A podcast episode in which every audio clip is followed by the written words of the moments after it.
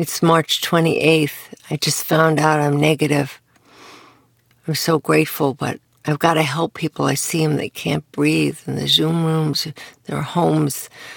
I'm going to grab my flute and do Facebook meditations because that's my medicine, my flute.